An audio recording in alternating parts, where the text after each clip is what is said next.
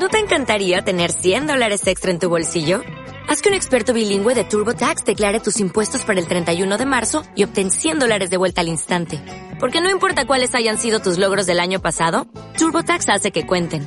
Obtén 100 dólares de vuelta y tus impuestos con 100% de precisión. Solo con Intuit TurboTax. Debes declarar para el 31 de marzo. Crédito solo aplicable al costo de la presentación federal con TurboTax Full Service. Oferta sujeta a cambios o cancelación en cualquier momento. Vikingos, el podcast oficial por fuera de series y el canal TNT.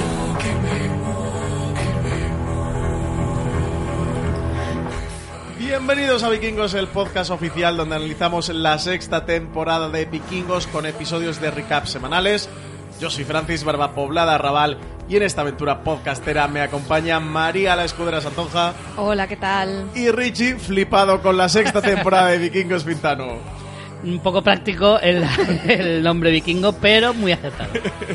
Te define bien, es verdad que nos ha quedado un poco largo, Richie. Quizá. Te buscaste tú solo el, el apodo en el programa anterior. Bueno, este podcast de Fuera de Series y canal TNT que está disponible los miércoles, anoche, martes, a las 10 y 5 en Canal TNT se emitió, se estrenó la sexta temporada, lo hizo con sus dos primeros episodios, dos primeros episodios de esta sexta temporada que nos ponemos hoy a analizar. Lo tenéis ya disponible siempre al día siguiente de su emisión en Canal TNT, lo tenéis en los servicios bajo demanda de los principales operadores. Y dos primeros episodios, el primero titulado Nuevos Comienzos, el segundo El Profeta Richie, Nuevos Comienzos, después de toda esta batalla entre hermanos que vivimos durante la quinta temporada. Parece que se resetea un poquito la trama y un nuevo comienzo para ya una temporada final, con 20 episodios que nos quedan. Sí, nos sitúa como pocos, eh, pocas semanas o pocos meses eh, después del final de la quinta temporada, donde más o menos vemos ya un Bior más asentado como rey, eh, haciendo planes de, de viajes y, y Bitzer haciendo mm, planes de beber un poquito más de cada día. Así que sí, nos vuelve a colocar un poquito a, a cada personaje en su lugar. Son nuevos comienzos, pero van a seguir en la senda de pelearse todo el tiempo. Hombre, son vikingos. Y sí, sí, a mí me ha gustado mucho el episodio, bueno, los dos episodios, porque al final te hacen un poco la presentación de ese nuevo tablero, con nuevos personajes, con nuevos objetivos de, de los personajes. Estuvimos comentando en el repaso de la quinta temporada, por ejemplo, que V había cerrado su arco al conseguir el asentamiento en Wessex y ahora enseguida le han planteado una nueva trama eh, muy chulo, o sea, con muchas ganas de ver todo. Yo, yo me quedé con ganas de otro más. O sea, menos mal que era doble el episodio porque me entraron unas ganas de, de continuar que, que, bueno. no Le han está- planteado nuevas tramas a los diferentes protagonistas de la serie iremos analizando cada uno de, de manera independiente porque además, eh, además de, de cada uno estar en un escenario con una trama propia, al ser dos episodios tenemos muchas tramas, así que para no estar saltando de uno a otro en escenas constantemente, vamos a ir personaje por personaje. Eh, tenemos a la Guerza que le han dado una nueva misión, a V, a Avión, se le han dado a Ivar, un Ivar que huyó de Noruega después de perder Kattegat, que lo vemos que viaja sin rumbo al final y, y lo dice a lo largo del primer episodio, que mm, no tiene un plan, que su plan es huir de la venganza de sus hermanos, que va en una caravana hacia el este, lo que está recorriendo es la ruta de la seda, en el que empieza a descubrir este nuevo mundo, estos paisajes exóticos, parece que descubre em, nuevos animales, nuevas gentes, nuevas formas de vestir y que aún le queda capacidad para el asombro a Ivar. A mí me, me gustó mucho esa escena introductoria con el mapa, muy, muy Marco Polo, ¿no? Em, Ese, ese punto de aventura. Y me hace mucho, me hace pensar en, en, en algo que hemos perdido en nuestros tiempos con todo el audiovisual, con todo lo que ya tenemos, que en estas épocas debería ser alucinante. Imagínate para, para un personaje como Ivar, que, que estás en, allí en Noruega y de repente te encuentras una serpiente. O sea, es, es que es como, te explotaría la cabeza. Es como aquí de repente si vieras, no sé, un wargo, un pon, un unicornio, o sea, como si, si de repente tuvieras esa capacidad de ver cosas tan nuevas y me parece que la serie lo transmite muy bien en, en ocasiones así cuando hablan de, de animales que ven en sus viajes y me, me gustó mucho. Lo que pasa es que enseguida eh, se le acaba el, el tour, se le acaba, se le- tiene un giro inesperado. La, la caravana esta de la ruta de la seda le dura poco, Richie. Como curiosidad, os diré que viendo el episodio se me ocurrió mirar a ver qué distancia había, por Google Maps, evidentemente, entre Kattegat y Kiev. Y hay exactamente eh, 2.754 kilómetros, eh, siempre y cuando vayas en línea recta, más o menos. Claro, más o menos. Eh, ¿A pie cuánto es? A pie se tardarían eh, más o menos unos 16 días. Vaya, Pues es no poquito. Más o menos. ¿eh? En carreta a lo mejor es un poco más, ¿eh? Esto es un... Pero, ¿2.700 kilómetros en 16 días? Sí, sí, sí. Ah, bueno, claro, pero sin dormir. O sea, esto no, es no. continuo, esto es 24 Hombre, horas. Imagino. Hombre, claro, Claro, eso no lo es sé, tiempo que en sí. total, Claro, claro. Tiempo en decir, total, un claro. camino de Santiago lar- un poquito Yo creo que largo, se pero debe no. calcular más o menos algo así como una especie de un mes. Claro, será un mes y poco, ¿no? Más Un o mes, menos. mes y poco. Si, si paras algún día en el que no haces trayecto y demás, teniendo en cuenta que vas desde Noruega a Dinamarca en barco, o sea, cruzas casi todo Noruega hasta la costa eh, más interior, cruzarías en barco hasta Dinamarca, pasarías por lo que es actualmente Dinamarca, Alemania, Polonia, eh, cruzarías Bielorrusia o cerca de Bielorrusia, eh, mejor dicho, y gran parte de Ucrania hasta llegar al núcleo de Ucrania, la Ucrania actual, que es la capital, eh, Kiev. O sea que entendemos que ha pasado quizás un mes y medio, unos dos meses más o menos, Más ¿no? o desde la caída de Kattegat. Pues, eh, como tú decías, María, eh, un destino, una ruta, unas vacaciones forzadas que le han caído a, a Ivar, este, de, desti- de este despido procedente de, de la corona de, de Kattegat, y entre ellos va en las filas alguien que no le cae demasiado bien, que a él le da que sospechar. La verdad es que, o sea, cuando alguien Al final te mire- tenía razón, Claro, realmente. Hombre, es que si le mira así con la cabeza gachi, con los ojillos, que no Lo, lo que pasa es que Aibar enseguida dice, ¿ese quién es? Me está mirando mal, cárgatelo. O sea, en la línea de Aibar, ¿no? Sí, sí. Que- Tiene todavía de formación profesional de rey, ¿eh? de rey tirano. Sí, sí, sí, lo del rey tirano no, no ha terminado de despojarse de él. Se, se ha dejado melena, lo vemos Mm. bastante más moreno, se le ve quemado por eh, la piel, por esa No sé si es moreno o mugre, ¿eh? No sé, está ahí un Está poquito ahí, sí, está un poquito. medio medio. Y llegan unos soldados, unos soldados vikingos, pero estos no son vikingos de Escandinavia, son vikingos de la Rus de Kiev, que lo capturan y que lo van a llevar ante el príncipe Oleg el Profeta. Hicimos en el repaso de la quinta temporada que hablamos un poquito sobre lo que nos podía deparar esta sexta por ese adelanto, por ese tráiler de la sexta temporada. Vimos a este personaje que ya pactamos que no le vamos a llamar Oleg de Novgorod, sino le vamos a llamar Oleg el Profeta, que es un poquito más sencillo, interpretado por el actor Danila Kozlovsky.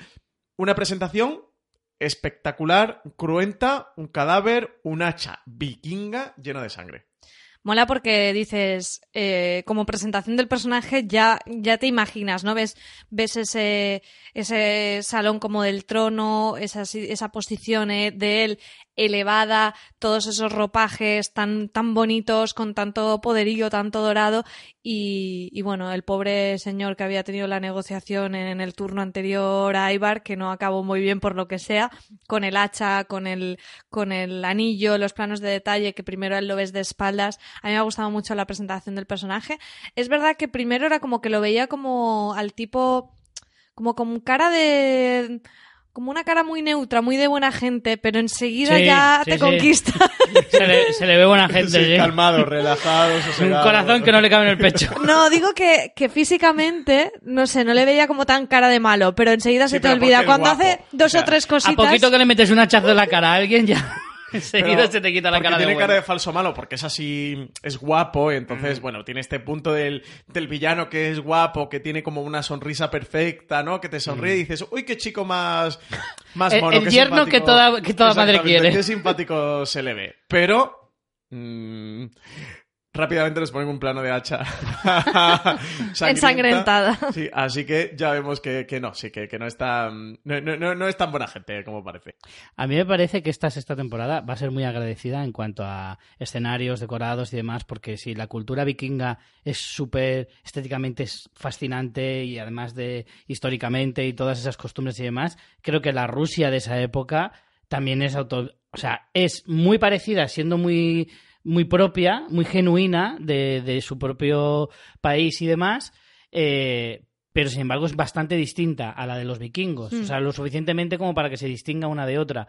Y creo que a nivel de ropajes, escenarios, Sí. todo eso nevado, que ellos no van en carreta, van en trineos. Y van con nieve. los, con los caballos estos, ¿cómo son? Per- percherones. Percherones. sí. Que son súper bonitos con los trineos. Es verdad que estéticamente es, es Sí, muy mu- guay. muy navideño este primer Sí, episodio que se ve sí. con esos trineos saliendo de. Menos por la parte de, Kiev. los muertos y la sangre, en lo demás, los, los arbolitos nevados quedaban navideños. Sí, en lo que tú comentas de Richie, el, esa mezcla, esa fusión de, de culturas y de estética, de ese, es. ese antiguo estado eslavo que se está formando, esa Rus de Kiev, con esos vikingos que, mm, que han llegado con esa nueva jerarquía que vienen de, de Escandinavia y tal, sí que la fusión, de hecho, ves- Lo, lo ha- lo dice explícitamente, que Sí. descienden de vikingos, pero han adoptado el cristianismo. Sí, Es sí, sí, ellos ya son cristianos. De hecho, bueno, él dice que, que siguen mirando a los antiguos dioses, o sea, Odín y los dioses eh, mitológicos nórdicos. Para ellos siguen siendo importantes, pero se han tenido que hacer cristiano. Y bueno, esa fusión de, de eso, de estéticas. ¿Ves ese hacha que empuña que es vikinga, con esos Mm. grabados vikingos y esas runas vikingas, pero a su vez la estética del palacio. Y, y las pieles que, llevan, cómo, cómo se acercan eso, más a la estética de esos antiguos estados eslavos. Es muy bonito el punto oriental, que también tiene esa Claro. estética derivada hacia, hacia Es lo como muy particular, ¿no? Sí. Es como decía Sí, porque esa además- entremezcla, esa gran entremezcla que había en, Eu- en Europa en aquel momento, en mitad de Europa. Claro, porque Rusia, como está un poquito en medio de todo, está, está muy al norte, pero al mismo tiempo está tan cerca de Oriente como de Occidente, coge un poquito de cada, habla de Constantinopla, habla de, de la zona de Escandinavia y demás, entonces es muy chulo ver cómo esa parte de Rusia que está tan centrada, eh, está en el núcleo de la Europa central, más, más con la cultura más arraigada, de donde más conflictos bélicos de, de la, historia había en esa época, eh, es una maravilla descubrir eso, esa mezcla de Sí, culturas, puente. de religiones y de un montón de cosas. Ese puente que se entremezcla, yo creo que lo reflejan al principio bien con la ruta de las sedas, de cómo Sí. ellos están en todo ese pleno pasaje entre la Europa occidental y, y Oriente y esa Rus de Kiev que llegaba desde, el, desde Escandinavia hasta el Mar Negro, o sea que Mm. recorre Europa de- desde el norte hasta el sur y eso y toca pues de lo que a día de hoy conocemos eh, como Rusia a toda Centro Europa al, al completo. A mí, eh, bueno, ya sobre todo, Francis, en el episodio de repaso hablabas de que tenías muchas ganas de que llegara este principio Oleg y creo que ha sido un acierto hacer la emisión en episodio doble porque me parece que te hacen una presentación fantástica del personaje y no solo del personaje en abstracto, sino respecto a su relación con Ivar. Tiene como lo- las tres claves para que él quede totalmente prendado, o sea, es su media naranja, básicamente. totalmente. y, y me ha Es un encantado. flechazo, es amor a primera Sí. vista. Me parece que está muy bien construido a nivel de guion e- esos bloques que hacen que Ivar diga, madre mía, o sea, es, es la horma en mi zapato, porque tenemos la parte más sanguinaria, tenemos el tema, ahora iremos desgranándolo, ¿no? Pero tenemos la parte de la amada que le traicionó y luego que se lleva igual de fenomenal con los hermanos como Ivar, que, que recordemos que en el, en el episodio de repaso lo comentábamos, que lo de tener hermanos en No, este mundo no, era terrible. Sí, ya vaticina- vaticinábamos el, el arranque de la sexta temporada, ¿eh? porque aquí los hermanos de Oleg tampoco acaban bien. Eh, mm, yo quiero ir directamente a este vuelo en primitivo globo aerostático antes, del Egeber. antes de ir con eso, si quieres, eh, es que hay muchas similitudes, es como, como el espejo ruso de, de, de Aiba, totalmente. No Sí. solo, o sea, tienen, no solo que se llama con los hermanos, sino que han tenido, ha- han matado a sus esposas, han matado a al menos uno de sus hermanos, y además tienen también ese puntito de que ambos se autoproclaman eh, casi casi deidades, o sea, directamente sí, es verdad, Ivar ese punto no lo había pensado con el Ivar Dios Claro, y él como y él profeta, como místico. Efectivamente, ellos mismos se autoproclaman por encima de la línea del ser humano. Sí. eh, por lo tanto, es que es casi casi como ver un reflejo en el espejo entre ellos dos. Y además es que tiene hasta un punto muy divertido porque hay escenas en que Ivar le hace ojitos. O sea, es que está sí. como diciendo, me fascina". encanta este chico. Tenemos la es escena esta de tortura y desmembramiento al amigo de Ivar que, que le acompaña Sí. y de, de que ve Qué originales eran en esa época de verdad para torturar y matar. De verdad, es que hay que ser un crack. Sí, lo de limas de en torturas. Es eh, una maravilla. en medievo. Por favor. fuerte. Sí, sí. Ivar dice, mira que nosotros hacemos lo del águila, ¿no? Joder. La de sangre. El águila, pero, que pone pero cara esto de, está muy mira bien. que nunca había probado el tirachinas humano. Y, lo desmembra. Y, él se queda por un lado con cara de, pánico, de. y- ves a Ivar diciendo, ¿y este puto loco? que tú como espectador te quedas mirando. ¿Te has visto a ti mismo? ¿Sabes Claro. esto de la paja en el ojo ajeno y no ver la viga en el propio? A ver, estaba rollo, madre mía, cómo están estos rusos. Madre mía, qué locos. Y ya para rematar eh, lo de pensar que está loco, tenemos la escena, Francis, que comentabas, Madre de- del de- glower o sea, estático, que tenía- es como... Tenía muchas ganas de empezar eh, los podcasts de recap de Vikingos y empezar eh, esta aventura que ya hemos tenido la previa con el repaso de la quinta temporada. Pero cuando vi la escena del, del primitivo este globo aerostático fue como, menos mal que tengo que grabar un podcast sobre esto porque tengo muchas ganas de comentarlo. Bueno, entremos de lleno. Eh, Oleg le coge a Ivar, ¿no? Vemos allí que están montando además... Aparece la escena que se ve eso como una especie de globo hecho con pieles. No con sabes bien qué va a hacer, o sea, dices, Que es un "Do- poco ¿cómo va a acabar ¿de- esto? ¿De qué va a ir? Y lo montan en un... Lo, lo- En el trineo. Lo montan en el trineo con unas cuerdas, empiezan a tirar de ellos de los caballos. Y digo, ¿en qué va a acabar todo esto? Bueno, pues Eso vemos es que, Sky Sur de toda la vida. que remontan el vuelo y de hecho sobrevuelan la ciudad al, al completo y un diálogo maravilloso que hay entre los dos personajes. Claro, claro, claro, porque que, te, que, te- que no te puede unir más que mm, sobrevolar una, una ciudad en globo aerostático sin tener ninguna certeza de que vas a salir vivo de eso. O sea, además tiene ese punto también de Ivar de, de- como de entregarse mucho a él, ¿no? De decir, con este tío puedo hacer cosas grandes. O sea, tiene una visión grande como yo la tengo y, y a mí me ha encantado la, la escena. Además, tiene un punto muy divertido. El, el actor que interpreta a Ivar lo hace súper bien, los gestos de miedo. Y, y el otro que es como, la vida es esto, hay que jugársela. Sí, sí, y hay ya que jugársela. está. Sí, sí, sí. No, el, eh, el personaje de Que el día menos pensado viene una avispa y te mata. lo ves absolutamente. Está en pánico. O sea, lo, lo- de repente está sobrevolando. Oleg también le ataca por el punto de no tienes. mm, Si bueno, eres un dios, ¿no? Sí, eres, Claro. un, eres un dios, em, los dioses eh, sobrevuelan o los dioses vuelan, eh, es, es a lo que aspira todo ser humano, también ese punto de, de Oleg de visionario, adelantado también a su tiempo que te refleja, ¿no? De- como muy de prohombre, de, de estar por encima realmente, del decirle de, oye, tú que no puedes caminar y echas de menos el, el poder andar, imagínate lo que va a ser volar y, y de cómo terminan sobrevolando. El punto ese también de chulería de Ivar, cuando está un poquito más tranquilo de no nos vamos a matar, no te preocupes, vas conmigo, vamos a sobrevivir. Y bueno, finalmente, finalmente caen. La, la escena que une mucho chulísima. eso. La escena Sí. es muy divertida, es espectacular ver cómo van sobrevolando toda esa, bueno, toda la ciudad de, de Kiev desde arriba. Desde luego el plano es muy bonito. Y luego tenemos esta escena en la que Oleg le cuenta a Ivar lo que hemos adelantado antes, de cómo asesinó a su amada al saber que, le- que él era infiel, de cómo él no le perdona la, la traición, de, de cómo él la sigue amando, muy a su manera y muy tóxicamente. La llegó a Sí. envenenar y la llega a matar, pero cómo sigue visitando eh, la tumba de, de esta antigua amada. Y lo que Oleg siente que es la llegada realmente de Ivar a, mm, allí a su reino, que es como esta señal de que los hermanos están empeñados de conquistar hacia el este y de cómo él ve la llegada de Ivar una oportunidad de girar de este cambio de rumbo dentro del, del imperio, de ir a conquistar hacia mm, al oeste y dirigirse a esas tierras de sus ancestros vikingos, a esas tierras de Escandinavia. Sí, yo creo que, que él, dentro de su idea de sí mismo, de que es un profeta, eh, como que le da más autoridad todavía a decir ese tipo de cosas, ¿no? De decir, no, no, no, es que lo he visto Sí, esto es el claro, destino que haya aparecido Claro, este la hombre. clarividencia me ha mostrado que, que- que esto es una señal divina en la que si me han traído a un dios hasta mi casa es porque efectivamente lo que me están diciendo claramente es que vaya. Al final, cada uno ve lo que quiere ver, eso es evidente, y más en esas épocas que hacías unas interpretaciones de los dioses un poquito según, según si te levantabas martes o miércoles, claro. Entonces, eh, claro, le ha dado la excusa perfecta. Eh, en realidad, a mí me, me, me gusta mucho esa idea de, ¿no? de decir de- del territorio reconquistado, de recuperar eh, históricamente algo que, que es eh, de- por derecho de, de ellos, según ellos creen, claro, porque seguramente los noruegos tendrán opiniones diferentes, pero, pero al final es una buena manera de enfrentar estas dos cosas. Yo os quería preguntar, a lo mejor la pregunta es un poco temprana, pero es que fue lo primero que pensé nada más ver a estos dos juntos. ¿Creéis que llegará a traicionar Ivar a Oleg?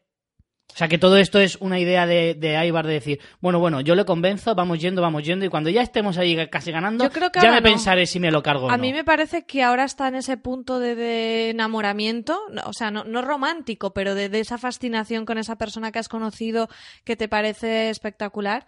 Y no creo que ahora él esté pensando en la traición. Él, como decíamos antes, iba sin rumbo y de repente para él también para Ibar también encontrárselo es parte de como ese destino en el que creen y no creo que llegue a ese punto de momento. Que más adelante pueda pasar, me- me- entiendo que sí, porque eh, sería una manera de quemar una etapa y pasar a otra, pero creo que aún nos queda mucho de eso, porque ahora está eso totalmente obnubilado. Y respecto al tema de la amada que comentábamos, creo que aquí eh, esto va a ser importante en, en algún sentido porque se hace bastante hincapié. En el primer episodio tenemos la escena de la tumba, pero en el segundo hay otra escena más donde hay una representación de Mm. marionetas en las que se redunda sobre Sí, esa idea sí, de sí. nuevo. Qué buen gusto el de la marioneta es hacer esa historia justo al rey que mató a su mujer, ¿eh? Eh, premio, Oye. premio al timing. Sí, sí, sí. Muy bien la inteligencia emocional. Sí, pero vemos que Oleg como que se emociona, incluso llora, y Aibar eh, empatiza mucho con él, entonces no sé si, si tendremos alguna escena más adelante en que Aibar le cuente también su, su parte de, eh, de esa historia y será un Entiendo punto de sí, unión, ¿no? eh, pero en los dos episodios ha habido ese tema y, y bueno, ligándolo un poco con lo que comentaba Rich en tu pregunta, creo que están más en ese punto ahora de unión y si hay esa separación, no sé ni si será al final de esta primera parte de la temporada o incluso en la segunda. Sí, yo ahora mismo la verdad es que, eh, bueno, estoy contigo, María, de que, el- bueno, él está absolutamente fascinado. También creo que él siente que es una oportunidad. Cuando vemos a, a este seguidor de, de Aibar, al que Oleg desmiembra por completo, cómo él habla de Aibar desde ese punto de, de Dios, de descendiente de Odín, lo concibe muy a Ibar y creo que Ibar a sí mismo, bueno, pues como, como este viaje del héroe eh, clásico grecolatino, ¿no? De, de, mm, ascendencia, de caída, Sí. de que ahora está haciendo su propio peregrinaje, una fase de aprendizaje para luego volver a llegar a Más reinar. fuerte. Exactamente, o, o gobernar, ser ese rey de los vikingos. Y creo que Ibar sí que siente que está dentro de esa etapa y quizás ni siquiera se esté planteando lo de Oleg, al menos co- como lo ve desde el personaje. Sí que es un personaje que ha sido capaz de enfrentarse a sus hermanos, de matar a uno de sus hermanos. Es decir, fidelidad, fidelidad, este muchacho no le guarda a nadie. Así que Oleg puede ser el siguiente que caiga en su camino. Creo que él al menos sí que lo está viendo como alguien con quien se puede entender, como alguien grande de verdad, como alguien a su altura y con alguien con el que vuelve a poder tener una esperanza de enfrentarse a sus hermanos y de intentar recuperar Kattegat. Lo que habrá que ver es cuando a Oleg, que se ve que este tampoco es de hacerse muchos amigos ni muchas fidelidades, realmente si consiguen conquistar Kattegat o algún territorio, a qué pacto llegan o a qué tipo de pacto, o si va a haber una traición por parte de Ibar. Pero yo creo que eso nos va a quedar para verlo. No sé si lo veremos al final de esta primera parte de la sexta temporada. Habrá que ver. Mm, Vikingos avanza mucho y es una serie que avanza bastante rápido, así que sí que puede que lo vamos al final de esta primera parte. Personalidades como la de Olejo o la de Ibar son las de solo puede quedar uno, ¿no? No, no- Claro. no son compatibles dos en un mismo puesto. Hombre, poniéndonos en un es- escenario, en el, el más idílico en todo caso, sería el hecho de que Oleg a lo mejor sí que eh, conquista toda Escandinavia y deja a Ivar como, como rey de Kattegat de esa zona. Claro, plan, Venga, eso es esto para ti siempre bajo el, im- bajo, claro, pero como... bajo el manto del- imperio ruso. dentro de una federación, ¿no? Que sea un Sí. estado que, que forme parte de esa Rus de Kiev y, y bueno, pues el Pero al este final estado. no dejaría de él rendir cuentas a alguien, ya no sería Sí. un rey absoluto como, como suele ser, y Ivar no creo que aceptara una cosa así. Por eso me extraña que a lo mejor ahora o ha aceptado definitivamente su derrota y sabe que no volverá a ser rey, cosa que me extraña también, o eh, está urdiendo un plan que a lo mejor todavía no ha empezado a pensar, Y es pero que creo que ahora bueno, mismo ya piensa, me ha caído del cielo. O sea, me he Sí. encontrado a este tío, es súper poderoso, es afín a mí. Y encima me ha dicho, sin que yo le proponga nada, ha dicho, pues he pensado que habría que ir a Kattegat. O sea, yo creo que él está aún más Mm. flipando de decir, no ha tocado la lotería. exacto. O sea, creo que está más en ese punto. Entonces no puedes maquinar algo cuando de momento estás diciendo, me está yendo fenomenal. Y en una personalidad como Ibar que deje de huir, que deje de ser la presa para volver a ser el cazador. Claro, porque ahora mismo claro. él se lo dice de no tengo ningún plan y Oleg no le cree de pero como alguien como tú, si eres un rey, no tienes ningún plan. Y él le dice es que mi plan es huir, mi plan es que no me maten, es que no tengo Mm. ejércitos, es que no tengo nada. Y, y ese cambio de rumbo de eso, de dejar de ser presa para volver a ser cazador, pues oye, eso, mm, Ibar, mm, el girito este no, no, no se lo esperaba y quién como él. Aquí luego tenemos una escena en la que descubrimos por qué a Oleg le llaman el profeta, por qué tiene este sobrenombre de Oleg bueno, el eso profeta. sea viajando a esta ciudad maravillosa de nombre impronunciable. Ah, viajando a Novgorod, eh, Novgorod. le cuenta la historia, eh, le cuenta de cómo clavó su escudo en las puertas de, de Bizancio, que es real, que es historia real de Oleg de Novgorod. Y le ¿Sabéis qué distancia hay de Kiev a Novgorod? sorpréndeme, Richie. Andando. También lo he mirado. 1100 kilómetros. ¿Y O sea a que- pie cuántos días son?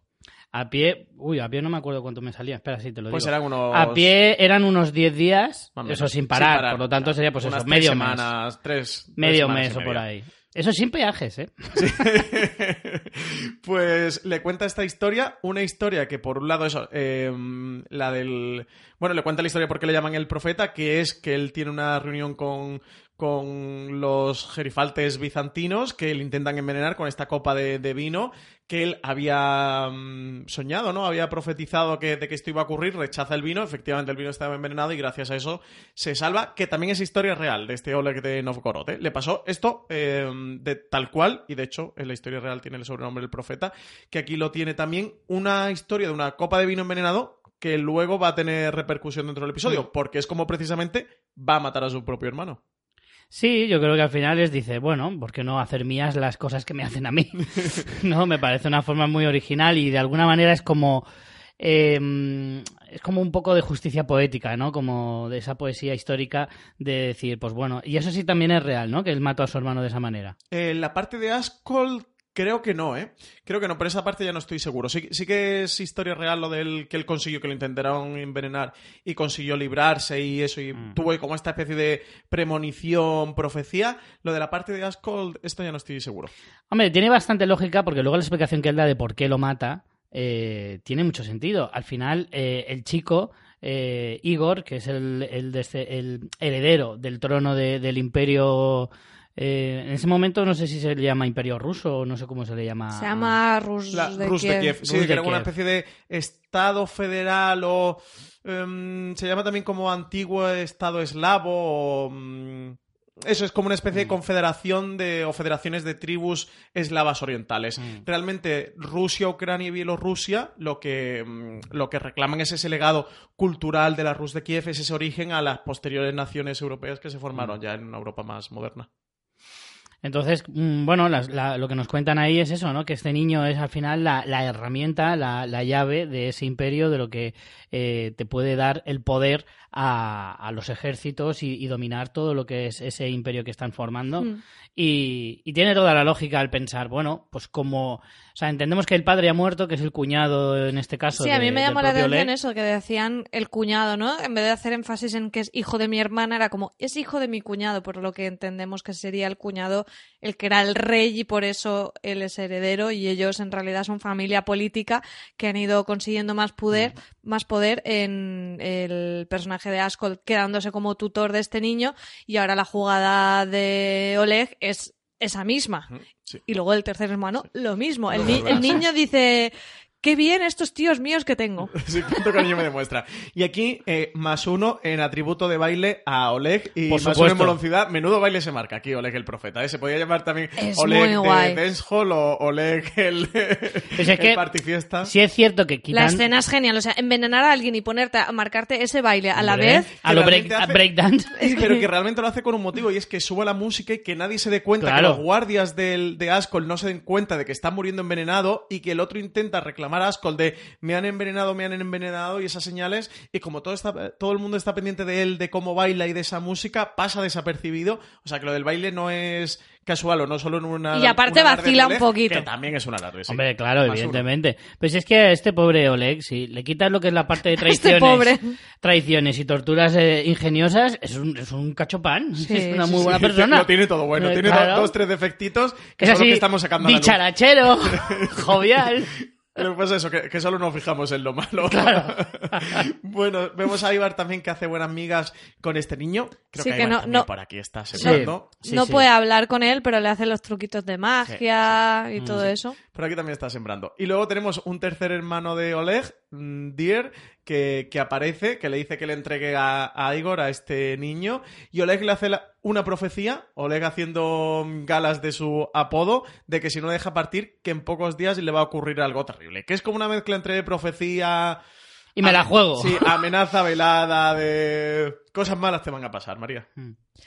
Sí, a mí me encanta la jugada de, de- no sé si será verdad, pero mm, ¿quién, quién se la juega, ¿no? Entonces, primero es como, no, no, esto, esto mm, me lo estás diciendo para tomarme el pelo, pero realmente ves esa ese miedo del personaje de Dier que además te es una manera de, volver a describirte a Oleg, ¿no? De, de, cómo de temido es por todos y después le da un tiempo para que le entregue al niño y al final eh, Oleg eh, acaba consiguiendo lo que quería, que es que les dejen irse tal cual, eh, simplemente porque le, el hermano le dice que adivine con qué mujer se ha casado Sí, en secreto sí. y no sabemos bien cómo, yo entiendo que lo explicarán.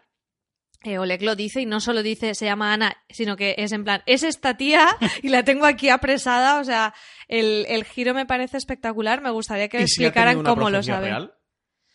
Yo ¿Creéis no que van a introducir creo. este elemento dentro de la serie? Porque No, yo fue lo que yo pensé. creo que ¿eh? no. Yo ¿Pensáis creo que, que es una. O sea, que es un que es plan un tío muy listo. Yo creo que él es muy inteligente, que siempre va un paso o dos por delante de los demás y que eso, en una época en la que a poquito que hagas truquitos de magia y demás, ya eras un crack, ya era magia, ya eras un dios, ya eras un montón de cosas. Entonces simplemente yo creo que es un gran estafador y un gran estratega y que le ha hecho una trampa y le ha hecho caer directamente. Claro, este, él dice algo como que solo lo saben un par de sirvientes eh, que se ha casado, ¿no? Dier. Entonces yo entiendo que aquí lo que van a explicarnos más es un poco... La influencia que él claro, tiene. un poco claro. esa, esa red de espías que tenga Claro. o algo así. Me da a mí más la sensación que que sea una profecía. Creo que aquí se juega más en, en la construcción del mito, igual que hablábamos de la parte del mito de Ragnar.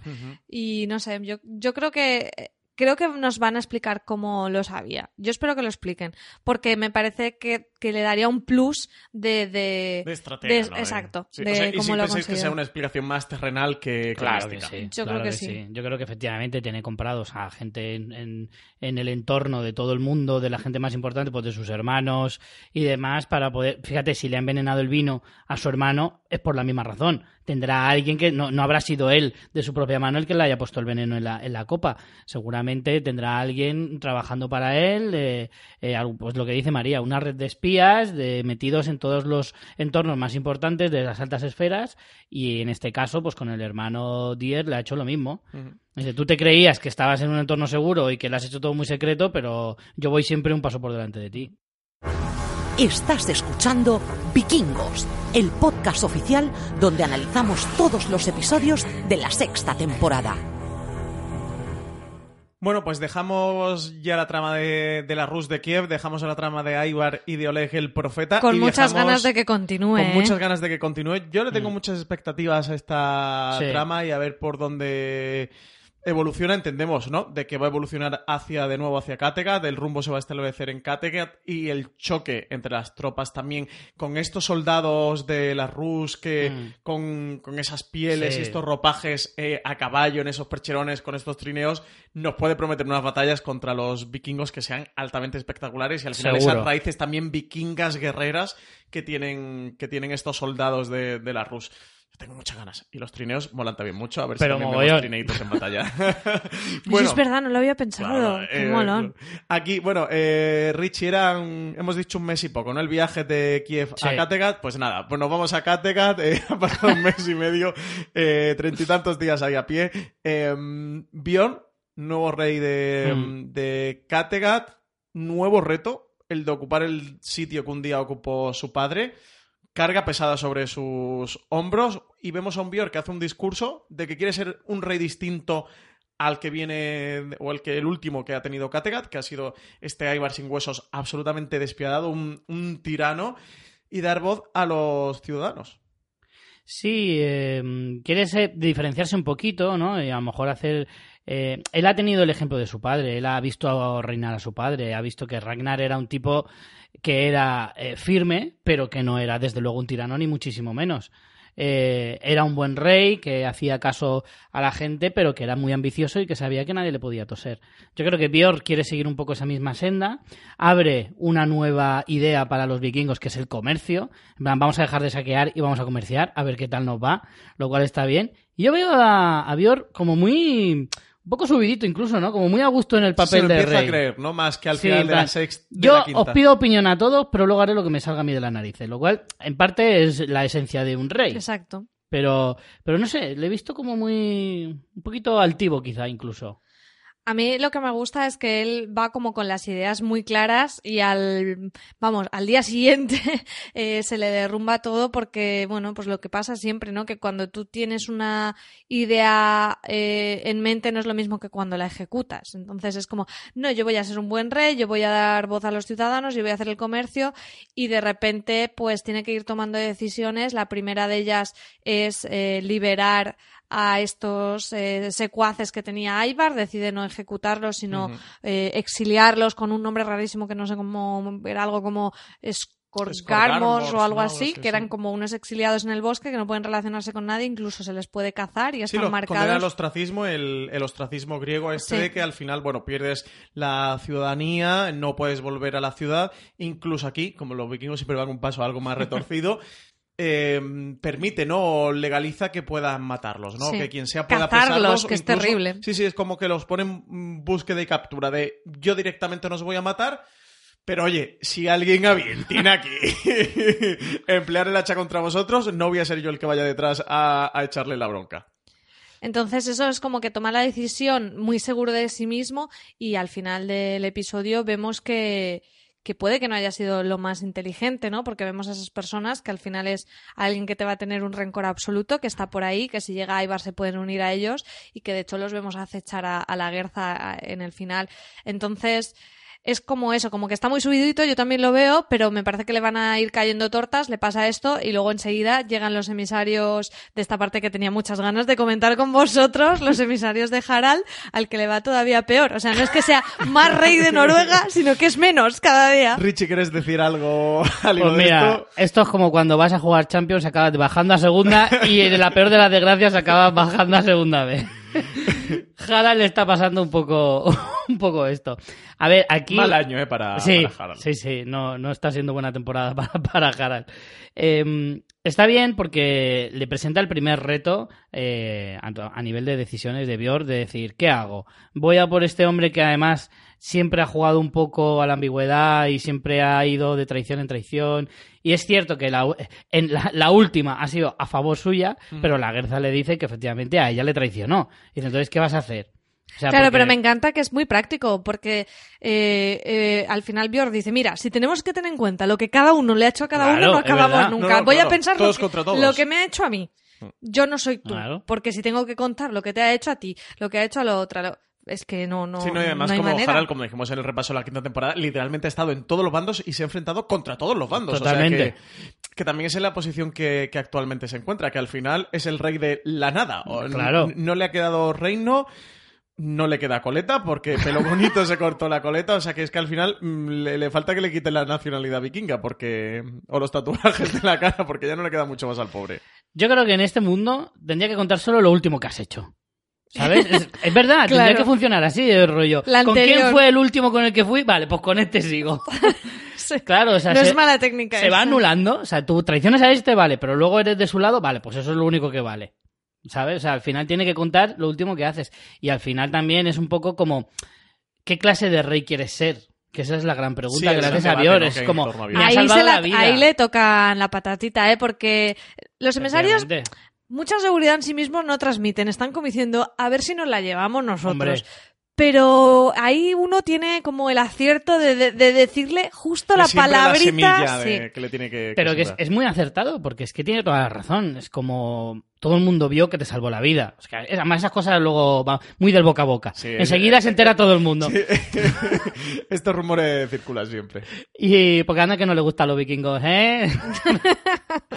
el caso es que todo el mundo sabe que le salvó la vida, por lo tanto, o sea, si no eres un rey agradecido, pierdes mucha, pierdes mucha de tu eh, credibilidad. Entonces, sí que es cierto que esa es la frase clave. Dice, ¿qué clase de rey quieres ser? ¿Quieres ser un rey agradecido? ¿Quieres ser un rey traicionero? ¿Quieres ser un rey eh, que, que te vas a, a- no vas a hacer nada respecto a cuando alguien hace algo por ti?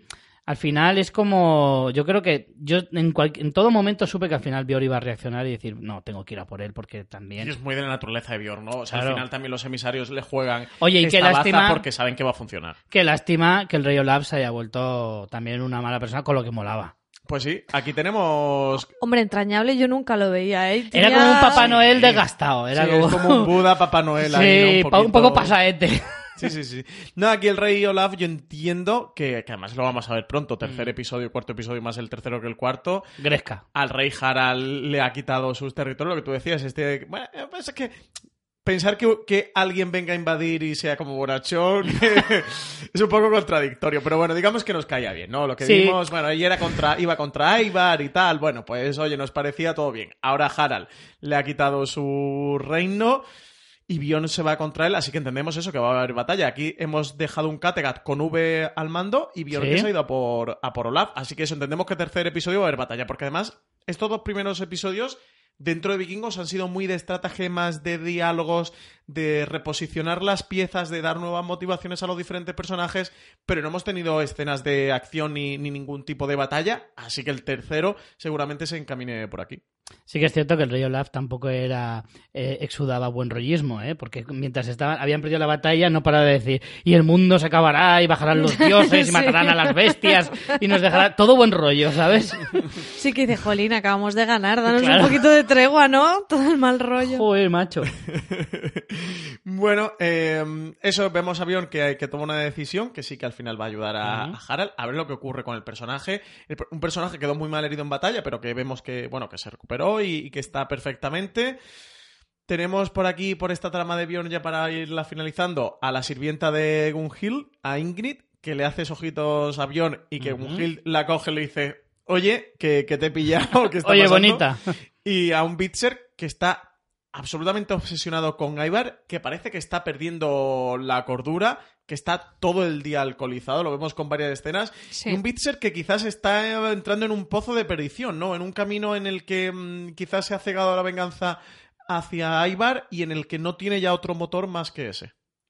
Sí, está muy afectado porque descubrió al llegar a Kattegat que Ivar había quemado viva a Tora, que era eh, su amada, y, y es verdad que da mucha pena ver a Bitzer así. Es verdad que de quizá de los hijos de Ragnar que quedan vivos es como el más débil de, de, de- de mente, no hablo ya de fuerza física, sino todas las dudas que tuvo en la voluntad, temporada anterior. Más débil de voluntad Sí. que de mente. Sí, y a- ahora sí que él tiene como un único objetivo que es vengarse contra Ivar y, y- y no tiene más y no sale de ahí con el bucle del alcohol. La verdad que es muy triste verlo así. A mí me está gustando mucho el proceso de conversión a Gollum que está, que está sufriendo que el anillo único es el Sí. hidromiel. Es verdad que cada vez se parece más, ¿eh? Porque está en ese, en ese periodo de, de pasar de Hobbit a Gollum. Eh, brutal, pero sí, estoy de acuerdo con María, que es el que, el que ha to- se ha quedado más tocado Sí, después sí, de la sí, batalla. un camino a la perdición absoluto. Y además, lo que decía María antes de lo, de lo, del, del arco de Ubbe, el arco de Pitzer se ha quedado totalmente, totalmente cojo, realmente. Ahora solo le ciega la venganza y Sí. es que es muy difícil que salga de ahí. Creo que la única alternativa que puede tener es que a lo mejor pues, se le ocurra irse a lo mejor a Islandia a buscar a Floki también, o en plan No a aislarse, no cosa que ahí. dudo, No dudo. creo que vaya por ahí. Es que para eso tendría que pasar página y está en todo menos en pasar página. Es que Claro. aquí o encuentra cierto refugio con Rolo, que vimos que tenía muy buena relación con su tío Sí, y que pues mira, vaya no con los normandos o algo así. No sería una mala trama tampoco, ¿eh? Ver a Pitzer a ver cómo está el tema por ahí, por ese Sí, esa porque zona aquí de. Normandía y de, y de la parte de Bretaña no hemos visto nada de no, en momento. estos dos primeros No. episodios de Wessex y, y Normandía los han dejado más de lado, sobre todo Wessex. Yo entiendo que también tercer, cuarto episodio Wessex tendrá Sí, que volver sí, sí, desde a aparecer luego. y al rey Alfred también a ver cómo nos ha crecido. Sí, porque a mí el Rey Alfred me gusta mucho. Sí, sí, el rey Claro. Alfred ha ido cogiendo... Somos Team Alfred. el- somos Team Alfred, absoluto. ha ido cogiendo mucha importancia y mucha relevancia. Y si no, eso, yo las dos salidas que le veo a Bitzer es o con el tío Rolo o, o en este enfrentamiento cuando vuelva Me encanta con el tío Rolo en plan que El Rolo. niño está que el niño está Tito Rolo. pesadico, mándalo con Tito el tío Rolo. Mándalo con Tito Rolo a Francia. Mándalo de veraneo. Tito Rolo me A encanta. Francia con Tito Rolo. Y que además hace un, verano buenísimo. Allí por el paseo de Calais y tal, por Normandía, hace unos Oh, una veranos maravilla. fantásticos. Para hacer excursiones. Se recomienda muchísimo. Eh, o, o eso, o que espere que llegue. mm, cu- Cuando llegue a Ivar y llegue con, con Olaf. co- Perdón, con Olaf, no, con Oleg, que vaya por aquí. Y- Tiene que esperar hasta que llegue a Ibar, se va a coger unas cogorzas de, de upa. Sí, lo que pasa es que el, quizás la salida de Bitzer sea mm, ir abandonando la tierra de los vivos, ir integrándose en el Valhalla. Hombre, La verdad es que ahora mismo de los hermanos eh, tiene el que más Empieza, papeletas sí, probablemente. empieza, empieza. Bueno, vamos a la otra trama principal de estos dos primeros episodios, que es la de Uppe y Torbi. Un Uppe que empieza a escuchar rumores de una tierra en Poniente que quiere explorar y esto suena por todas partes a ese... Mm, Es que llamarle rumor en la historia queda un poco raro, pero bueno, como a esa teoría de que los vikingos realmente fueron los primeros en llegar a, a América, que no fue Cristóbal Colón, parece ser que sí, pero bueno, oficialmente está reconocido como Cristóbal Colón, el descubridor de América. Aunque realmente en la historia es otro, otro vikingo el que tiene reconocido como el primero en llegar a América, es Ericsson. Eh, pero bueno, parece que la trama de Upe va por aquí de, de que él ha escuchado la historia de un. ¿qué se llaman? Tore, Tore, Tori o Tore. Otter. Otter, eh, que, que parece que, bueno, como que divisó que él no llegó a tocar, sino que divisó una tierra Hmm. en Poniente, pero que tuvo que, que volverse. Y oye, que le, pica, le entra el picorcito del descubrimiento a Upen Upe, que vemos que quiere recuperar ese punto de Ragnar, que ya lo hizo al final de la quinta temporada, que él mm, quiere dejarse de batalla y se quiere volver a explorar. Mm. Y tiene la buena suerte de que llega Ketil Nariz Chata, que una curiosidad, en esta temporada estamos viendo que traducen Ketil Nariz Chata, cuando en la temporada anterior era Ketil Nariz Plana, pero bueno, yo he encontrado que es, un personaje histórico que también le llaman de, de varias maneras, si lo encuentras. Y, y tiene la suerte de que él está ya con ese run run de explorar y de ese rumor, y llega Ketil y le dice, chicos, si ese lo conozco yo, ese está allí en. Islandia, en nuestro pueblo. Hombre, Y- el Otter. El Otter de toda la el vida. El Otter. Y está muy bien porque eh, esta trama tiene un punto de cierta intriga, ¿no? O sea, Sí. no, porque Uwe al, al- en el primer encuentro no le pregunta por Floki, pero después sí, eh, dice que va a ir allí a Islandia y mata a dos pájaros de un tiro, tiene la parte de la exploración, conoce a Otter y, y descubre qué ha pasado con Floki, pero no acaba, no sé si Uwe, ¿creéis que desconfía de, Sí. de Ketil, de que no, de que no, no, no saben qué ha pasado raro, con Floki? sí. El punto este de no sé dónde está Floki, que no sabes dónde está Floki, mm, sí que Sí, sospecha, sí ¿eh? que es sospechoso, en primer lugar, porque UB le hace unas miraditas en plan, uy, de ti no me fío un pelo. Segundo, Ketil es verdad que no lo deja demasiado claro, en plan, "Mm, algo escondes. La verdad es que hace sospechar. Y luego la conversación con Bior al final del Sí, no, segundo episodio. sospecha porque se lo que dice Bjorn, claramente. lo de, lo de la sutileza, ya como que se lo guarda, en plan, ya soy rey, ¿para qué me voy a andar con tonterías? He dicho, no me fío de ti un pelo, así de claro. Así que yo creo que, que efectivamente, y de hecho luego tengo una conversación con la Gerza también respecto a Floki, y la Gerza le dice, "Eh, a Floki no hay quien lo mate. O sea, que seguro que está vivo. Eh, yo creo que es porque también Ketil no quiere entrar, sabe, sabe de la importancia de Floki en la comunidad de Kattegat y que sabe que no puede insinuar en ningún caso que hubo un enfrentamiento con él o que hubo algún tipo de problema y demás.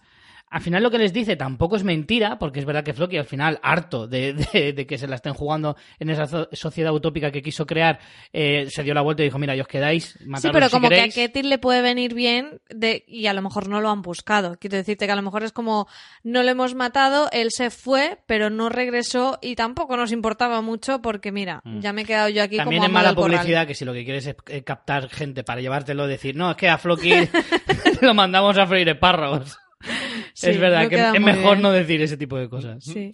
Y vemos eso, que Upe decide ir a Islandia a, a entrevistarse con este Otter, a ver qué Mm. tal, cómo evoluciona esta trama, y a buscar a Floki, que eso, a Floki la, la sociedad esta utópica, la sociedad del bienestar. La no salió le- rana. No le cuajo, ¿eh? La verdad es que una mente adelantada a su época, eh, mil años antes que llegara la socialdemocracia nórdica, el Floki ya lo intentó. Tiene este mérito, pero no lo ha conseguido. Eh, no, no ha llegado esto a cuajar. Bjork intenta que Bitzer se haga cargo de Kattegat, pero ve que no. Bueno, no es que se lo proponga, sino que dice, bueno, pues yo me voy a la guerra y se queda Bitzer. Y todos se No, quedan como comenta- con miraditas, claro. como, Cri, vaya, cri, mm, cri, cri. ¿quién se lo dice? Y es Subbel que le dice, eh, no, No, macho, es la no. mejor idea. Y, y por hablar se la lleva. Dice, ah, sí, pues ahora te- Pues te os toca. quedáis tú y Torbi, Claro, que, pasaré. que los pobres son eh, de los más sensatos y, y siempre les toca sacrificarse. Hay son que muy hacer- buena gente, Son ¿eh? buena gente y es como, hay que hacerse cristianos. Les toca a ellos hacerse cristianos. Hay que quedarse vigilando Oye, a y el tatuaje moloncio que se ha hecho UP, por Sí, se ha hecho tatuaje que nuevo, Me lo ¿eh? estoy pensando yo, ¿eh? Se ha hecho tatuaje. Yo es que soy Team Alfred y Team Ubbe, o Es que sea, Ubbe lo mola es el mejor de todos. Es el que más cabeza Y tiene. es más Ragnar, ¿no? Quizás Sí, de todos el que, el que duda. tiene más la personalidad de Ragnar o más equilibrado tiene más rasgos de de hecho, es una versión mejor de Ragnar porque no es tan visceral como Sí. era Ragnar. Y tan impulsivo. Claro, Sí, es, tiene más, es un menos Ragnar más calmado. menos sádico que Y- Ragnar. También es menos ambicioso, o sea, él es muy viajero y demás, pero tampoco lo hace con, con ansias de ser una leyenda, como a Ragnar a veces se le veía un poquito plumerillo con eso, pero Uwe como que parece un poquito más humilde en ese sentido. Creo de hecho, que lo hace cría por- a los hijos de Björk, que no es poco Sí. tampoco, ¿eh? Creo que lo hace más por autorrealización personal y no tanto por, mar- por quedar en la historia, como lo hacen muchos otros. Es como, voy a hacer esto porque, porque me lo Porque pide el cuerpo, quiero, ¿no? claro, claro. Y, pero no, pero al final le fastidian el, el- el crucero a Thor Villaupe. Sí, ha tenido que retrasar el viaje. Ah, lo han tenido que retrasar. Y yo quería preguntaros, porque cuando Bjorn va a Ketil Nariz eh, Plana y le dice que quiere que vaya con él a la guerra y que Mm. postergue también su regreso a Islandia, no sé por qué creéis que lo hace. O sea, yo pensé que a lo mejor lo hace para que Ubbe y Torbi luego puedan irse con él. Como que él dice, bueno, ya que estoy fastidiando a mi hermano y a Torbi en que se queden vigilando a Kattegat, voy a hacer que Ketil se quede también guerreando conmigo para que a la vuelta se pueda ir se puedan ir ellos con Ketil porque si no no entiendo muy bien a Santo de que le Es que parece como que no se fide lo que hablamos de Floki. yo tenerlo no sé si- cerca no Sí, ten más cerca a tus cerca, enemigos o... Y luego eso, que vuelvan juntos quizás por si ha pasado algo con Floki o tiene apresado Mm. a Floki o lo que sea que pueda ocurrir con él. Yo creo eso, que, que sospecha, no lo tiene muy claro. Ketil es buen guerrero, así Eso, que... También, eso aparte, sí. claro, yo Claro, digo, además Ketil así es un buen guerrero. me gana un buen guerrero para la batalla que me hace falta y yo creo que va un poco por ahí, de que Sí. no, no se fían un pelo de lo que haya podido pasar con Floki y prefiere que vaya Ubbe con él por si acaso efectivamente tiene alguna cosa ahí escondida y como, como ninguno se fía de él, porque la verdad es que no pinta de ser eh, muy de fiar, eh, No, entonces adem- por eso- además pone cara de perrito cuando ha hecho una trastada o sea Sí, sí. Ketil pone una cara que dice es que no me das confianza Por cierto, tengo que decirlo si no reviento, que sepáis que Ketty en español es diminutivo de Enriqueta. Solo para que. Pero existe Ketil, o sea, ¿tú has no, conocido alguna- Ketil no, Ketty, sin la L ¿Pero- final. ¿Pero has conocido alguna Ketil? sí, sí, sí, sí. Es que no he escuchado nunca. ¿y era nariz plana o no? No, no, era la nariz normal. Así la llamábamos, nariz normal. Ketil nariz normal. bueno, eh, Como estamos dando datos curiosos, históricos, pues quería más, aportarlo. claro. Sí, hemos hablado sobre la fundación de la Rus de Kiev, sobre el posible descubrimiento de, de América por y sobre los el, vikingos. sobre el diminutivo de sobre el Enriqueta diminutivo Claro. Enriqueta. ¿Por qué no? Pues este podcast que, que entretiene y que enseña. Y enseña, efectivamente. La etimología de un apodo, Lo pues ¿por qué no? consiguiendo con Vikingos el podcast oficial. Sí que sí. Eh, podcast ambicioso. Ilustra y entretiene. Vamos a la Guerza. La Guerza la granjera. Pasa de la Guerza a la escudera a la Guerza a la granjera. Encuentra una tierra en la que asentarse. Vemos flashback de su vida pasada con Ragnar, unas imágenes muy bonitas, yo no sé a vosotros, pero que enternecen, que ves a esa... Mm. Qué la guerra jovencita joven. se la veía, Sí, ¿eh? Sí, sí, Catherine Winnie, que está ahí jovencísima. Y aparte aquí la han envejecido un poco, igualmente está guapísima de la muerte, Hombre, porque claro. digo, ya me gustaría a mí tener un chiquillo de 30 años como el Bjorn y estar así de estupenda, pero bueno. Sí, sí, Aquí ya sí que la han envejecido. Y vemos que entierra su espada, que ella promete por los dioses. Sí, es como un rito, de hecho, lo del Sí. enterramiento de la espada. Sí, pues oye, no he buscado si esto era un rito vikingo. Nos Nos lo ponemos como tarea para el siguiente em, programa. Si al- oyentes, si alguno sabéis si esto era un rito vikingo. Si alguno es favor, vikingo.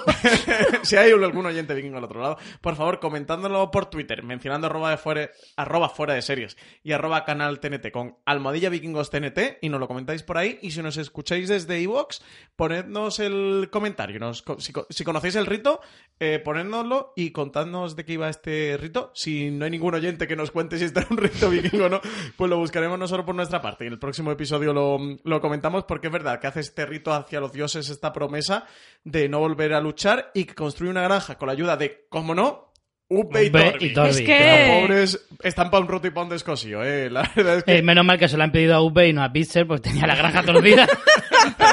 mal puesto el cemento. la, la granja sería un salón pequeñito y una gran bodega. salón muy chiquitín, un dormitorio que quepa una cama de 90 y, y el resto todo, todo bodega. No, Pues al sí, final es una granja muy apañada, ¿eh? Sí, con, pero- con su cerdo, su cabra. Sí, las cabricas chiquiticas por ahí. Me encanta cuando le dice, bueno, vamos eligiendo animal para sacrificar, y lo dice tan normal, o sea, vamos a ver qué cabra le corto el cuello, y lo dice sonriendo, que te dices, joder, sí que es verdad que eso, o sea, tiene su gracia de que lo digan con esa tranquilidad y lo normalicen de esa manera, teniendo en cuenta que, claro, que ellos son, Son vikingos, y es que es lo normal, claro. y pero lo dicen, Para pues eso, bendecir la casa, entre- ¿eh? En el aperitivo antes de comer. Sí, aquí vemos un rito, otro reto de la cultura vikinga, de eso, para Sí. bendecir la casa, el sacrificio de un animal a los dioses. A María se le estremeció un poquito el corazón. Sí, porque yo pensé, la cabrita chiquitilla que ha salido, no.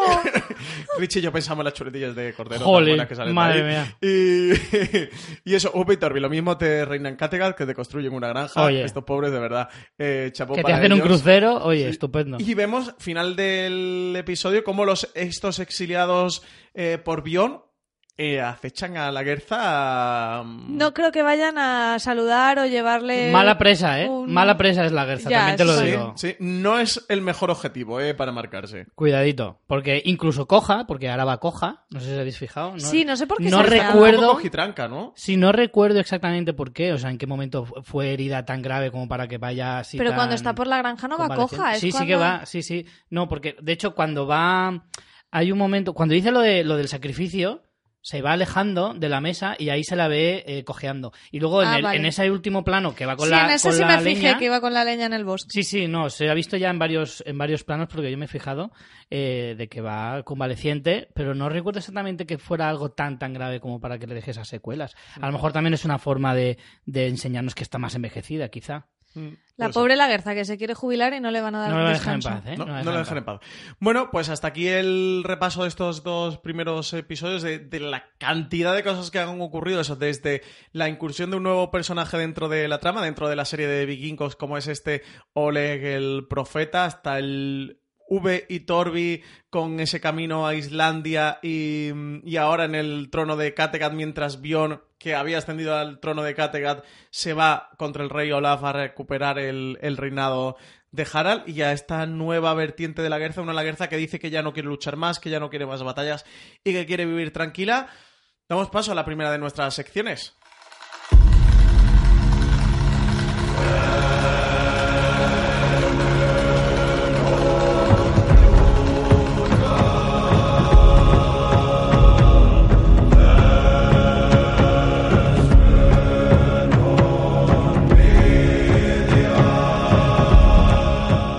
Inauguramos la cueva del oráculo, la primera de nuestras secciones eh, que tendremos en cada uno de los programas.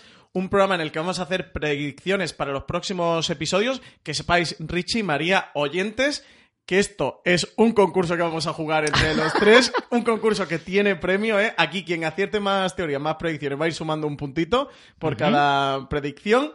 Y Ya, pues yo te voy a empezar impugnando la que has puesto. Sumamos un puntito Madre mía, a echar el tramposo. por cada predicción acertada y al final de, de los 10 episodios sumaremos quién ha sumado más, más puntos y de Canal TNT yo el otro día los llamé, dije arroba Canal TNT, ya, los llamé y les dije, oye, para quien gane la sección de la Cueva del Oráculo nos tenéis que hacer un buen regalo. Así que se han quedado promo- Richie comprometidos. quería el, el casco vikingo con los cuernos. Sí. Tú, para ti, casco, Me ¿tienes vale un cuernos? casco, un Te están escudo. escuchando ahora, eh, pide, pide. Un escudo no estaría mal. Pedir un barco igual ya es excesivo. Sí, a lo mejor un draca Richie se va a llamar. Bueno, eso, el, el otro día les dije de que nos tenían que hacer un regalo. Así que, como sé que nos estáis escuchando, id pensando, todavía no tenían claro el qué, ¿eh? de vikingos. Le dije, oye, algo guay de vikingos, nos tenéis que. Eso que explica regalar, las trampas que está haciendo. Francis. ya, porque- bueno, ya sabéis que yo en un concurso siempre necesito ganar. Bueno, Richie, em, para optar a tu primer punto, para ese regalo que nos van a hacer de vikingos de- desde TNT, cuando sepamos el regalo, cuando nos digan de TNT el que nos van a regalar, lo comentamos por aquí o pasamos alguna foto por Twitter y, y demás, para que oyentes veáis cuál va a ser ese regalo. Richie, tu, tu predicción Claro, del oráculo. viendo que tú has ido muy a lo seguro, me ha yo, he tirado tablero. Eh, claro. Totalmente, claro, decir, no, va a nevar. ¿Sabes? Va a haber una batalla. Sí, van va- a ir en barco. Aibar va a mandar a matar a alguien. No, yo, bueno, eh, también he ido un poco facilona, pero, pero bueno, es un poquito más arriesgada que la tuya. Eh, Bior va a acabar encamado con Ingrid la esclava. Hombre, pero esto se ve. Bueno, a lo mejor se la cargan antes de que llegue a la cama, ¿eh? Esto se ve que va De hecho, estaba, pasillo, ¿eh? estaba dudando entre las dos teorías. O, o que se encama con ella o que se la cepillan. Bueno, quiero decir, que la, se la cargan. Mal uso de la sí, sí. polisemia. ¿eh? Podría poner que se la cepillan y entonces vale para las dos cosas. Qué tramposos de verdad. Yo- No, no, no, voy a ser más justo. Yo solo digo que se va a encamar con ella. Vale. Me encanta Francis jugando al despiste de atacándote. ¡Qué fácil, Richie! Cuando la suya es lo peor. María, tu, tu predicción de Yo soy la más arriesgada. Yo he puesto que Berserk será el próximo hijo de Ragnar en morir. Esa tampoco es jugársela mucho. bueno, a lo mucho, mejor ¿eh? no muere en toda la temporada y no ganó ningún punto. Claro. Bien. es Podría hacerlo más fácil y decir, Bitzer saldrá borracho en el próximo episodio, pero es que no soy tan tramposa como vosotros. Sí, yo es que lo de Richie. Oye, o sea, es que Pero ve- vamos a ver. Vemos, vemos a Ingrid camino de la habitación de Bion.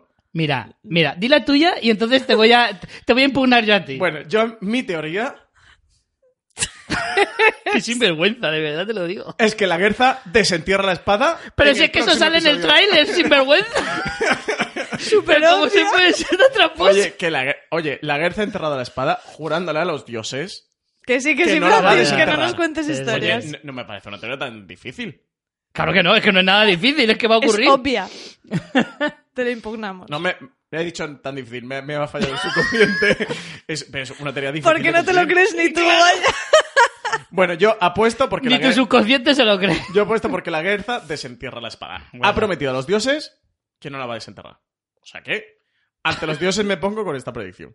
Que la Guerza va a desenterrar En la fin. espada. Y yo creo en el próximo episodio, o sea, bueno, a ver, vemos aquí que, que le acechan. O sea que algo va a tener que hacer. Por lo menos podías jugártelo y poner un marco temporal, de que sea en, en, el, próximo, episodio. episodio. En el tercer episodio. Venga. ¿Vale? Venga, pues lo modifico. La Guerza desentierra la espada en el tercer episodio. Venga, va. ¿Vale? Va. Venga, así es más complicado. Eh, um, luego, em, tenemos una segunda sección eh, en este programa para elegir cuál ha sido nuestro personaje favorito en cada uno de los episodios.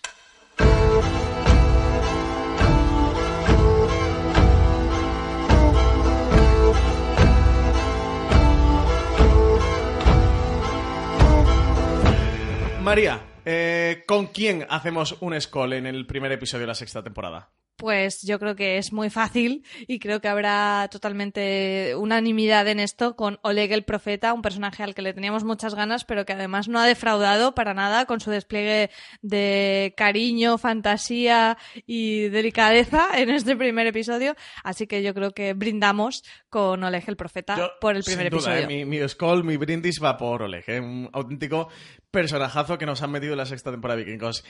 Richie, y aquí le damos el Skull. ¿Con quién brindamos en el segundo episodio? Pues yo creo que yo levantaría mi cuerno lleno de hidromiel con Ubbe, porque al final demuestra ser muy fiel a su hermano y, y de preocuparse tanto por Bitzer y, y de ayudar a Bior eh, posponiendo su viaje y ayudándole a gobernar Kattegat mientras él está en la batalla por Harald. Así que yo le hago un skull a Ubbe. Pues vamos ya a la tercera y última sección de este programa.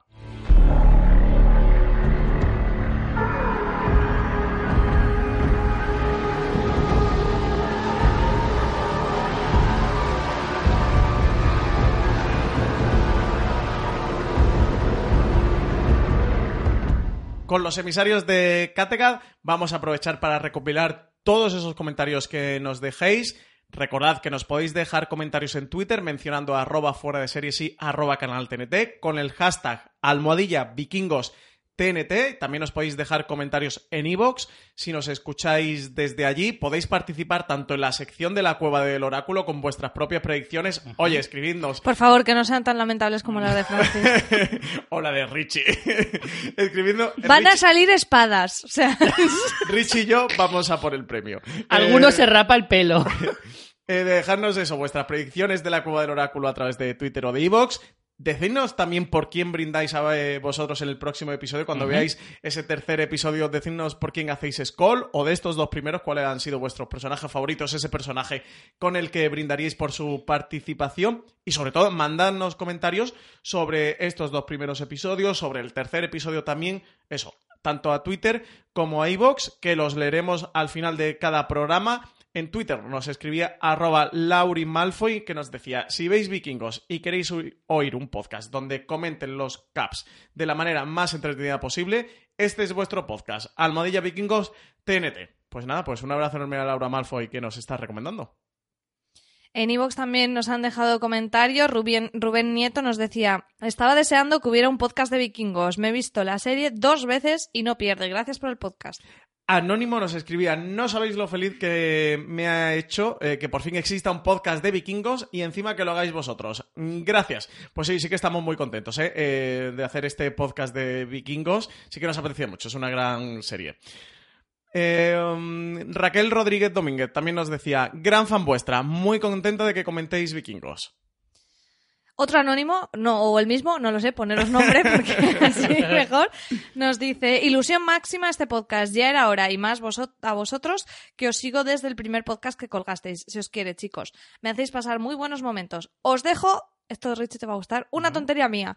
El hermano, al hermano del rey Harald yo le llamo Guti pelo bonito y al rey Egbert el de, la, el de los Bee Gees. Hay que poner motes. Sí, no- no- nos han reclamado motes, ¿eh? Nos han llegado varios comentarios pidiéndonos motes. No sé si tenéis alguno para Oleg el Profeta. Oleg, bueno, ya saldrá. De Pensamos, momento, pensamos para el ya- ya siguiente. saliendo. Y luego, David Cotillas Jiménez nos dice: Veo todos los comentarios en la misma línea. Me alegro por tener un podcast de vikingos y, sobre todo, por vosotros, tener un podcast oficial. Enhorabuena, chicos. Postdata, una plantilla con motes y las fotos ya. Gracias. Ja, ja, ja, ja, ja, ja, ja. Pues bueno, esto ha sido lo- parte de los comentarios. Nos han llegado algunos comentarios más. Estos son parte de ellos. Eso, escribidnos, recordad, a mm, Twitter, arroba fuera de series y arroba canal TNT con ese hashtag almohadilla vikingos TNT. No os olvidéis de todo esto porque así los podemos recopilar y no se nos pasan. Y si nos escucháis desde iVoox, dejadnos un comentario allí. También si nos escucháis desde Apple Podcast, dejadnos cinco estrellitas y una reseña positiva. También nos podéis dejar algún comentario. Ya ha llegado en alguna Podcast. reseñita, Ya tenemos reseñas en Apple Pero que Podcast. queremos más.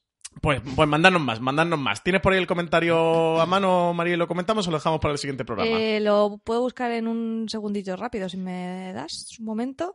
Además, creo que hacían alusión a Richie en el Pues comentario. entonces habría que leerlo. ¿eh? Debería de leerse, ¿no? Sería Hombre, depende, No perdamos la oportunidad de depende leerlo. de si es bueno o malo. Mira, Sería preciso nos ha dejado cinco estrellas. Ole. Rocío ARDT, que nos pone como titular de la reseña ansiosa y dice: Espero que no censuréis el particular e irreverente sentido del humor de Richie. No, creo que después del apodo que le puso al rey Harald en el repaso de la quinta temporada quedó claro que no hay censura en este programa. Bueno, Sabes que soy incensurable. pues Richie, muchísimas gracias por haber participado en este primer programa recap de Vikingos, el podcast oficial. Encantado y con muchas ganas, como decía María, de ver el tercero ya, ¿eh? La verdad es que tengo el vikingo subido, ¿eh? Te lo digo. ¿Sigues flipado con la sexta Buah, temporada? Tremendo. Además es que el tráiler da- daba a entender que va a ser una temporada muy, muy... Sí, muy épica, ¿no? Y espectacular. Sí, sí, sí. Y aparte de este podcast de repaso de cada uno de los episodios de la sexta temporada de este Vikingos, el podcast oficial, Richie, tú también vas a hacer un repaso de Vikingos en Fuera de Series, en la web, en fueradeseries.com. Cuéntanos un poquito. Efectivamente, eh, como ya hicimos la temporada pasada, haremos unos recaps eh, también eh, haciendo artículos de cada uno de estos episodios en la página de Fuera de Series y ahí estaré yo analizando pues lo poquito que nos hayamos dejado en el podcast, que será complicado, la verdad, y haciendo pues eso, una pequeña crítica de, de cada uno de, de estos capítulos. Pues eso, críticas de, de toda la sexta temporada de Vikingos. Nada, si os apetece después de escuchar este podcast o antes de escuchar este podcast, pasaros por foreseries.com que ahí tendréis las críticas episodio episodio de Richie Fintano, que ya tenéis disponible la crítica de los dos primeros episodios. Así que nada, pasaros por foreseries.com que allí lo tenéis disponible ya. María, pues muchísimas gracias por haber estado en este repaso de los dos primeros episodios de la sexta temporada de Vikingos. A vosotros deseando grabar el próximo podcast porque significará que hemos visto un nuevo episodio. Pues nada, recordad que os podéis suscribir a Vikingos, el podcast oficial en Apple Podcasts, Evox, Spotify, también en YouTube, en el canal de YouTube de TNT o en tu reproductor de confianza para no perderte ningún episodio. No os olvidéis de que el tercer episodio, la sexta temporada de Vikingos, se va a emitir el próximo martes 17 de diciembre a las 10 y 5 de la noche en TNT y que al día siguiente, miércoles 18, tendrás tanto nuestro podcast de análisis como el episodio en los servicios bajo demanda de los principales operadores. Nada, nos eh, emplazamos al próximo episodio, al tercero. Habrá recap. Estaremos el próximo miércoles con todos vosotros. María Richie, yo creo que nos podemos ya despedir con un ¡Skol!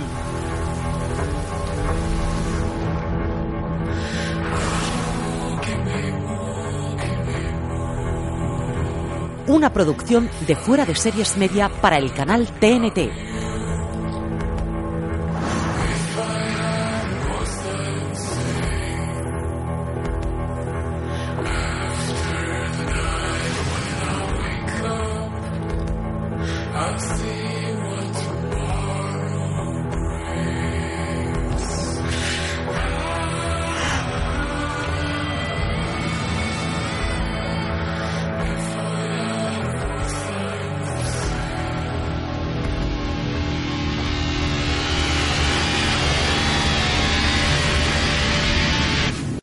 4% of universities in the U.S. are R1 research institutions, and Temple University is one of them.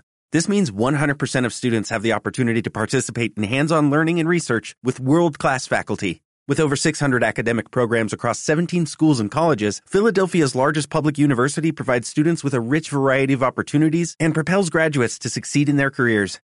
Temple University. Schedule a campus tour today at admissions.temple.edu/visit.